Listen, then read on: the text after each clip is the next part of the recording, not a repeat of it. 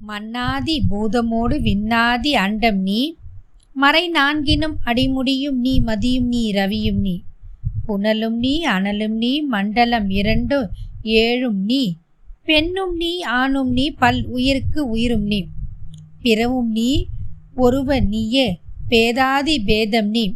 பாதாதி தேசம் நீ பெற்ற தாய் தந்தை நீயே. பொன்னும் நீ பொருளும் நீ இருளும் நீ ஒளியும் நீ. போதிக்க வந்த குரு நீ.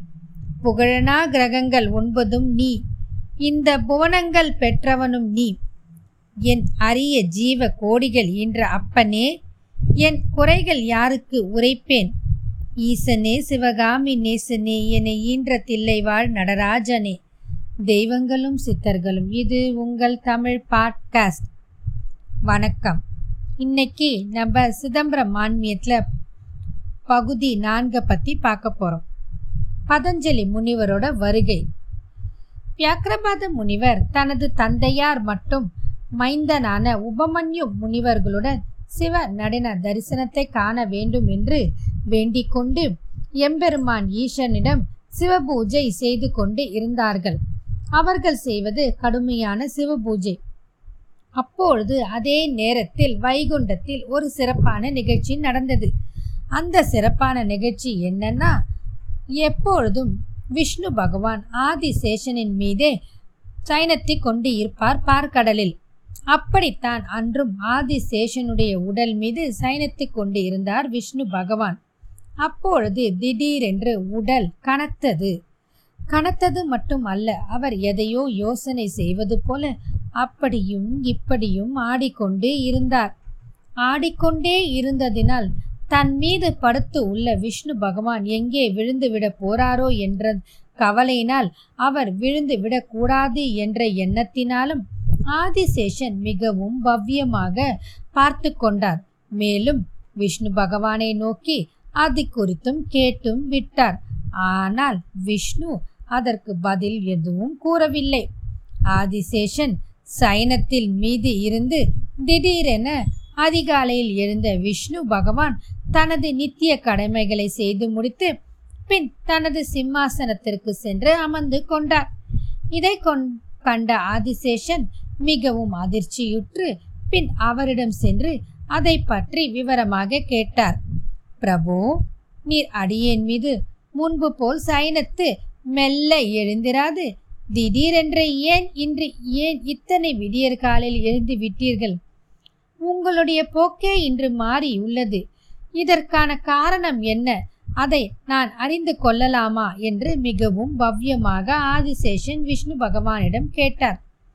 அதற்கு விஷ்ணு பகவான் ஆதிசேஷனை பார்த்து என்ன கூறினார்னா ஆதிசேஷா நேற்று சிவபெருமான் பிக்ஷாடனான வடிவம் கொண்டு என்னை மோகினி அவதாரம் எடுக்க கூறிவிட்டு என்னுடைய தேவாதர வனத்தில் வந்து பிக்ஷை கேட்கலானார். அப்பொழுது அங்கு கூடி இருந்த நாற்பத்தி எட்டாயிரம் முனிவர்களும் என்னை கண்டு மோகிக்க அவர்களுடன் பத்தினிகளோ சிவபெருமானை பார்த்து மோகித்தார்கள்.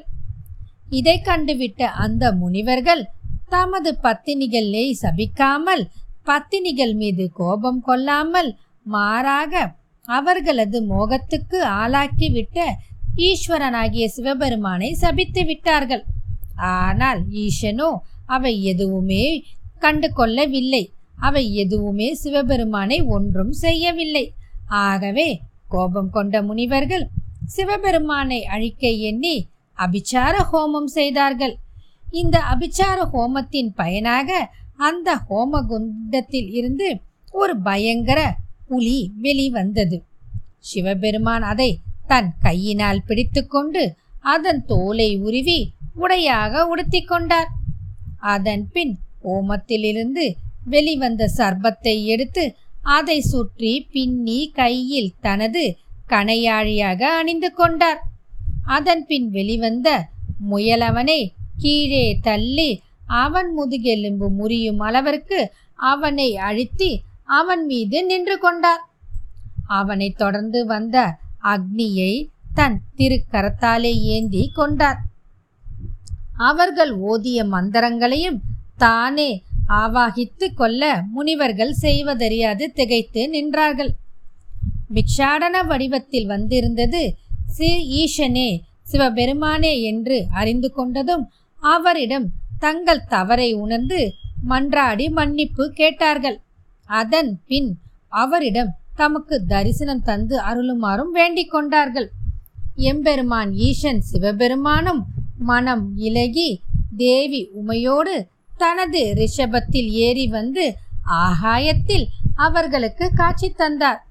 நானும் மோகினி வேடத்தை கலைந்துவிட்டு அவரை அப்படியே வணங்கி நிற்க இந்திரன் பிரம்மன் என அனைத்து தேவர்களும் முனிவர்களும் அங்கு வந்து கூடி நின்று உமையோடு இருந்த ஈசன் சிவபெருமானை தரிசித்தார்கள். இனி நீங்கள் அனைவரும் நித்தம் சிவலிங்கத்தை தியானித்து வழிபடுங்கள் என்று கூறிவிட்டு சிவபெருமான் அங்கிருந்து மறைந்து விட்டார். இந்த காட்சி என் கண் முன் மீண்டும் மீண்டும் வந்து நிற்க என் நித்திரையும் கலைந்து அகன்றது. கனவும் கலைந்தது. அந்த கனவு காட்சியே என்னை புலாங்கிதம் அடைய வைத்தது. தூங்க விடாமல் செய்தது. அந்த ஆனந்த காட்சியை நான் உப்ப எப்படி உனக்கு விளக்குவேன் சொல்வேன். எப்படி உனக்கு புரிய வைப்பேன் ஆதிசேஷா? அது மீண்டும் கிடைக்க முடியாதல்லவா? அதை காண கண் கோடி வேண்டும். அப்படின்னு விஷ்ணு வந்து ஆதிசேஷன் கிட்ட விவரிக்கிறாரு. இவ்வாறாக சிவபெருமானின் தோற்றத்தை குறித்து விஷ்ணுவானவர் ஆதிசேஷனுக்கு கூறிக்கொண்டு இருக்கும்போது ஆதிசேஷனோட மனசுல ரொம்ப ஆசை ஏற்பட்டது. நமக்கும் அப்படிதான். இதை கேட்கும்போது ரொம்ப ஆசை இருக்கும். எப்படிடா நடராஜரோட நடன காட்சியை பார்க்கறதுன்னு. அப்போ ஆதிசேஷன் என்ன சொல்றாரு? ஆஹா விஷ்ணு பகவானே நிலை குளிந்து நின்று வணங்கிய அந்த அழகிய காட்சியை என்னால் கண்டு கழிக்க முடியாமல் போயிற்றே. நான் என்ன பெரும் பாவம் செய்தேனோ தெரியவில்லையே. என்றாவது ஒரு நாள் எனக்கு இந்த பாகியம் கிட்டுமா? என்ன இருந்தாலும் சிவனுக்கு தொண்டு செய்வதில் எந்த தப்பும் இல்லையே. அவர் அருகில் இருந்திருந்தால் நிச்சயமாக கண்டிப்பாக அந்த அற்புத காட்சியை நானும் கண்டு கழித்திருக்கலாமே என்று பலவாறாக மனதில் நினைத்து கொண்டே இருந்தார் ஆதிசேஷன். ஆதிசேஷன் இப்படி நினைத்து கொண்டிருப்பது பகவான் மகாவிஷ்ணுவிற்கு தெரிந்தது. ஆதிசேஷனின் மனதில் ஓடிய எண்ணத்தை மகாவிஷ்ணு புரிந்து கொண்டார். இதை புரிந்து கொண்ட அவர் இனி சிவபெருமானின் ஆனந்த் ஆனந்த நடனத்தை காணும் வரை ஆதிசேஷனின் மனம் சஞ்சலத்தில் இருந்து கொண்டே இருக்கும். இப்படி இருக்கும்போது அவரால் நல்ல சயனத்தை கொடுக்க முடியாது என்று கவலைப்பட்டது மட்டுமல்லாமல் அதை புரிந்து கொண்ட மகாவிஷ்ணு ஆதிசேஷன் வருத்தம் பட போறார் அப்படின்று எண்ணிக்கொண்டு மகாவிஷ்ணு ஆதிசேஷனை பார்த்து என்ன சொன்னார்னா ஆதிசேஷா உன்னை நான் குறை கூற மாட்டேன். நானே ஈசன் சிவபெருமானின் நடனக் காட்சியைக் கண்டு சொக்கி போய் அல்லவா நிற்கிறேன். அதை அடக்க முடியாமல் நான் உம்மிடம் கூறினேன். ஆகவே அதை பார்க்க உனக்கு ஆர்வம் ஏற்படுவது தப்பு எதுவும் இல்லை. வியப்பும் இல்லை. எனவே அதற்கு நான் தடையாக இருப்பது மாபெரும் தவறு. அது மிகவும் பாவ செயலாகும். எனவே நீ பூலோகம் சென்று தக்க நேரத்தில் அந்த தரிசன காட்சியை கண்டு கழிக்க வேண்டும் என்று உனக்கு ஆசிகளை கூறுகிறேன். முன்னொரு காலத்தில் அத்ரி முனிவரும் அவர் மனைவியாகிய அனுஷய தேவியும் திருமூர்த்திகளும் தங்களுக்கு குழந்தையாக பிறக்க வேண்டும் என்று வேண்டிக் கொண்டார்கள். அதற்கு ஏற்ப பிறந்து மூன்ற குழந்தைகளான தத்ரேயர் துர்வாசர் பதஞ்சலி என்று மூன்று ஆண் குழந்தைகளை தவிர அருந்ததி என்ற பெண் குழந்தையும் பிறந்தது. இப்படி பிறந்த குழந்தையில நீ பதஞ்சலியாக பிறக்கும் முன்னர் ஆதிசேஷனாகவே இருந்தாய். நீ ஆதிசேஷனாக இருந்த பிறகு நீ பூலோகத்தில் பிறப்பெடுத்ததன் பயன் பதஞ்சலி. ஆனால் அப்பொழுது உன்னை பிள்ளையாக பெற விரும்பி அவர்கள் விஷ்ணுவான என்னை நோக்கி கடுந்தவும் புரிந்தார்கள். உன்னை மகனாக பெற்றார்கள். ஆனால் நீயோ பிறக்கும்பொழுது ஐந்து தலை நாகமாக அவர்களுக்கு பிறந்தாய். அதைக் கண்டு அஞ்சியவர்கள் பயந்து போய் உன்னை கீழே விடுத்துவிட்டு பயந்து அங்கிருந்து கிளம்பி போய்விட்டார்கள். கீழே விழுந்த நீயும் பதஞ்சலி என்ற உருவை பெற்றாய்.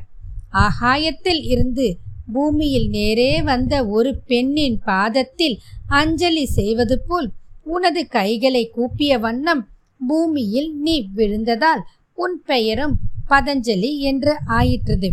பாதத்தில் விழுந்து அஞ்சலி செய்வது பதஞ்சலி என்று பொருளாயிற்று. ஆகவே இப்பொழுது நீயும் அதே பதஞ்சலி என்னும் உருவம் கொண்டு நாகலோகத்துக்கு போ. அங்கு ஒரு மலை இருக்கும். அந்த மலைக்குள் ஒரு துவாரம் இருக்கும். அந்த துவாரத்தின் வழியே நீ சென்றால் தில்லைவனத்தை சுலபமாக அடையலாம். இப்பொழுது நீ பதஞ்சலியாக செல்வாயாக. நீ முற் இங்கு தேவலோகத்தில் ஆதிசேஷனாக இருப்பவன் பூலோகத்தில் பதஞ்சலியாக இருப்பாயாக. அப்படின்னு சொல்லிட்டு நீ அங்க போய் அங்க தில்லை வனத்துல இருந்து நீ அங்க வடக்கு பக்கத்துல ஒரு ஆலமரம் இருக்கும். அங்கு மூல வடிவமாக ஒரு சிவலிங்கத்தை வியாக்கிரபாத முனிவர் என்பவர் ஸ்தாபித்து வைத்து உள்ளார். அந்திய முனிவரோ தான் சிவன் நடனத்தையும் சிவபெருமானின் அபூர்வ காட்சியும் காண வேண்டும் என்று வேண்டியவாறு அந்த சிவலிங்கத்துக்கு பூஜை செய்து கொண்டு இருக்கிறார். நீயும் அங்கு சென்று அவரோடு சேர்ந்து பூஜை செய்தால் தைப்பூச நன்னாளில் நான் அங்கு வந்து சிவ தரிசனத்தை கண்டு கழிக்க உங்களுக்கு உதவி செய்வேன் அப்படின்னு சொல்லி அவர் அனுப்பி வைக்கிறாரு. பிறகு என்ன சொல்றாருன்னா நீ அந்த காட்சியை கண்டு கழித்த பின் திரும்பி வரும் வரை உன் பிள்ளையை எனக்கு சைனிக்க அனுப்பிவை. அப்படின்னு சொல்றாரு மகாவிஷ்ணு. இதை கேட்ட ஆதிசேஷரும் அதி ஆனந்தம் அடைந்து கூத்தாடினார். பின்பு விஷ்ணுவை பலவாறாக தோத்திரம் செய்து வணங்கி ஆசியம் பெற்றுக்கொண்டார். அடுத்து அவரிடம் விடை பெற்றுக்கொண்டு தன் மகனை விஷ்ணு பகவானின் சயன படுக்கையாக இருக்குமாறு ஏற்பாடுகளை செய்த பின் பதஞ்சலி உருவம் கொண்டு நாகலோகத்துக்கு போய் அங்கிருந்த பர்வதத்தை வணங்கி நின்று அதன் தென்புறத்தில் இருந்த பிலாத்வாரம் வாயிலாக பூலோகம் வந்து அடைந்து அங்கிருந்து திண்லை வனத்தையும் சென்றடைந்தார். விஷ்ணுவானவர் கூறியது போல வடபகுதியில் ஆலமரத்தின் அடியில் வியாக்கிரபாத முனிவர் இருந்த இடத்தை அடைந்து அவரை சந்தித்து தமது வரலாற்றை எடுத்துரைத்து தான் வந்த காரணத்தையும் கூறினார். அதை கேட்ட வியாக்கிரபாத முனிவர் மிகவும் மகிழ்ச்சி அடைந்தார். காரணம் பலரும் ஒன்று கூடி ஈஸ்வரனை நோக்கி தவம் செய்து பூஜை புரிந்தால் ஈஸ்வரனின் அருள் விரைவில் கிட்டும் என்று ஆனந்தம் அடைந்தார். அவரை தம்முடன் இருந்தபடி சிவபூஜையை செய்யுமாறு கேட்டுக்கொண்டார். இப்படியாக பதஞ்சலி முனிவரும் வியாக்கிரபாத முனிவருடன் சேர்ந்து கொண்டு தினமும் சிவகங்கை குலத்திலே குளித்து பின் திரு முலட்டேஸ்வரரையும் திரு புலிசமுடையாரையும் பூஜை செய்து வந்தார்கள். திரு புலிசமுடையார் அப்படின்னா யாருன்னா அது வியாக்கிரபாத முனிவர் ஸ்தாபித்த சிவலிங்கமாகும். சிவபெருமான் வியாக்கிரபாத முனிவருக்கு புலி போன்ற உடல் வலிமையும் நகங்களையும் புலிநகத்தின் போன்ற சக்தியும் தந்த அதன் பின் ஸ்தாபித்த லிங்கத்தையே அவர் ஸ்தாபித்ததனால் அது காலப்போக்கில் திரு புலிசமுடையார் என்று அழைக்கப்பட்டது. இப்படியாக இருக்கையில் சில நாட்கள் கழிந்தது. தில்லைவனத்தின் மேல் பகுதியில் பதஞ்சலி முனிவர் ஒரு குலத்தை கண்டார். ஆகவே அங்கு சென்றவர் அங்கு ஒரு சிவலிங்கத்தை ஸ்தாபித்து அதன் வலப்பக்கத்தில் ஓர் பர்ணசாலையை தனக்கென அமைத்து கொண்டு அங்கு தங்கி இருந்தவாறு மூன்று சிவலிங்கங்களையும் வணங்கி வந்தார். மூன்று சிவலிங்கங்கள் எது என்றால் திரு முலட்டேஸ்வரர் திரு புலிசமுடையார் மற்றும் தான் ஸ்தாபித்தது என்று மூன்றையும் பூஜித்து கொண்டே இருந்தார். அவர் அங்கு வருவதற்கு முன்னே மூலவராக மத்தியந்திக முனிவர் வியாக்கிரபாத முனிவர் அவருடைய புதல்வரான உபமன்யு முனிவர் என்று மூவராக இருந்தார்கள். இப்படி மூவர்கள் சேர்ந்து சிவபூஜை செய்து கொண்டு இருக்கும்போது பதஞ்சலி முனிவருடன் சேர்ந்து நால்வரும் அற்புதமான சிவ தரிசனத்தை காண வேண்டும் என்று வேண்டியவாறு ஈஸ்வரனை வேண்டி தியானித்து பலவாறு பூஜை செய்து கொண்டு வந்திருந்தார்கள். பதஞ்சலி முனிவரும் வியாக்கிரபாதரும் சிவனின் ஆனந்த நடன தாண்டவ காட்சியை காண விரும்பினார்கள். இதன் காரணமாக பின்னர் அந்த பரம்பொருளும் அவர்களுக்கு தன் ஆனந்த தாண்டவத்தை காட்டி அருளினார். அந்த நேரத்தில் சிவபெருமான் தன்னுடன் இருந்த மூவாயிரம் அந்தன வேத விற்பனர்களையும் அங்கு வரவழைத்தார். அந்த வேத விற்பனர்களை தான் இன்றளவும் சிதம்பரத்தில் இருக்கும் தீட்சிதர்கள் இப்படின்னு ஒரு புராண கதை உள்ளது. பதஞ்சலி முனிவரும் வியாக்கிரபாத முனிவரும் செய்த இடைவிடாத தவத்தினால் மனம் மகிழ்ந்த பரமேஸ்வரன் ஈஸ்வரன் எம்பெருமான்.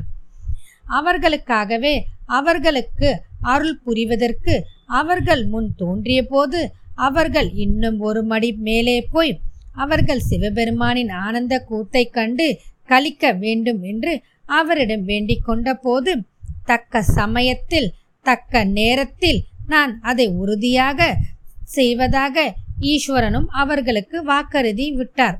அவர் கூறிய உறுதிமொழியை ஏற்றுக்கொண்ட அவர்கள் மீண்டும் கடுந்தவும் புரிந்தார்கள்.